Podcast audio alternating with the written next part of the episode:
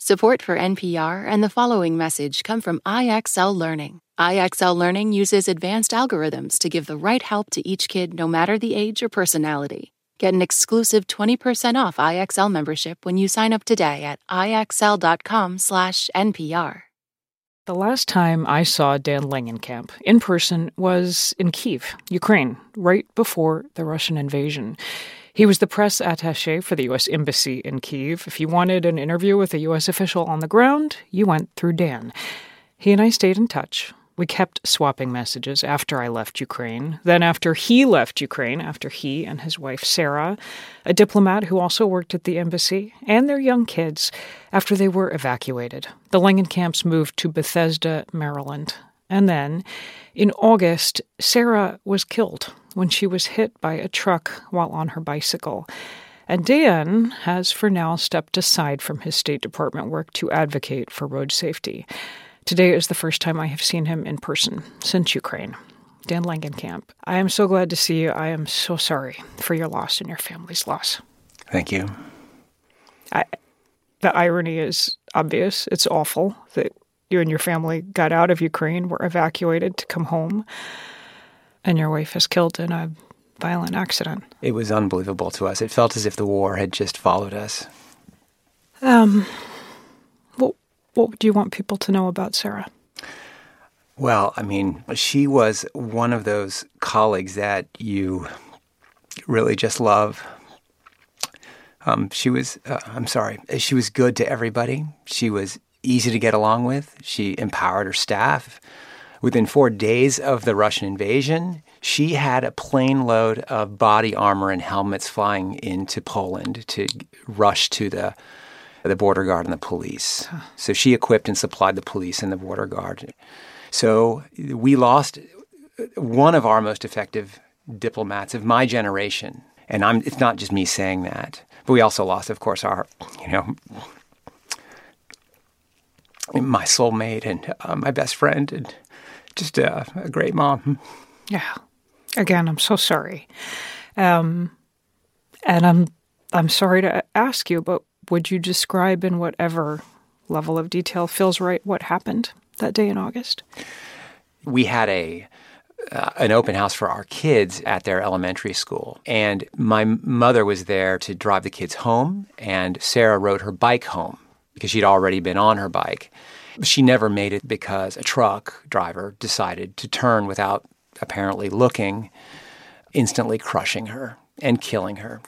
And I use the word crushing because, honestly, these bike crashes, and I don't call them accidents, are incredibly violent.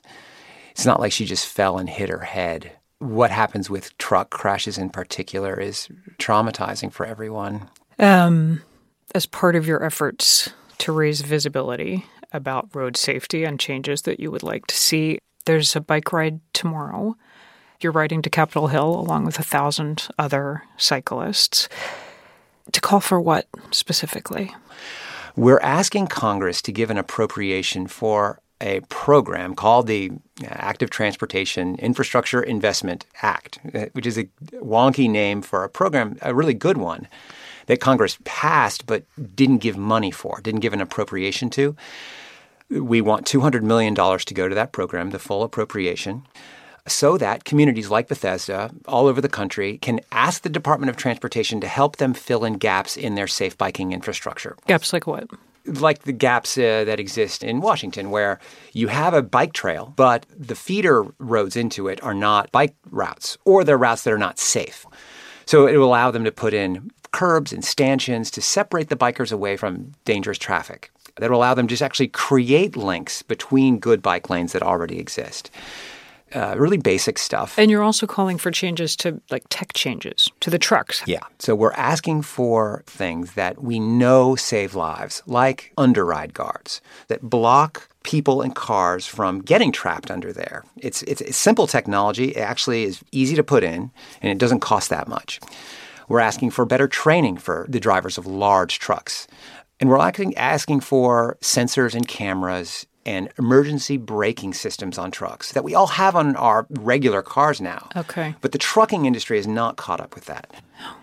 I know biking was something you and Sarah did to get around and also something you loved. Y'all rode bikes together all over the world.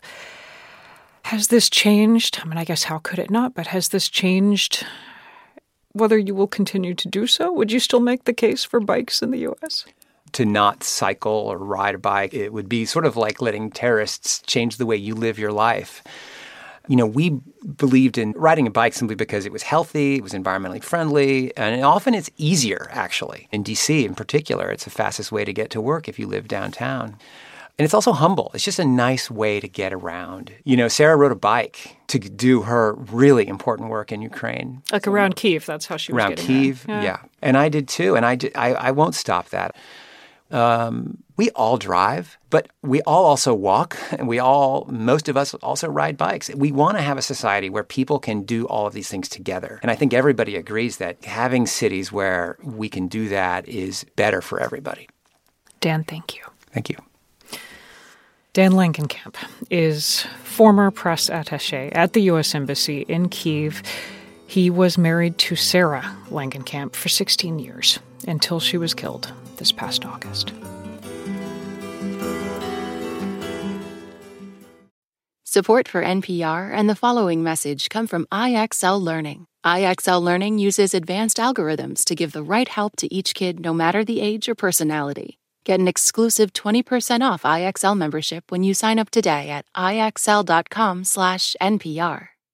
This message comes from NPR sponsor Charles Schwab with its original podcast on investing. Each week, you'll get thoughtful, in-depth analysis of both the stock and the bond markets. Listen today and subscribe at schwab.com/oninvesting or wherever you get your podcasts.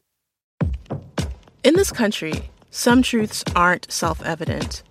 In NPR's Black Stories, Black Truths, a collection of stories as wide-ranging and real as the people who tell them, we celebrate the Black experience for all its soul and richness. Search NPR Black Stories, Black Truths wherever you get podcasts.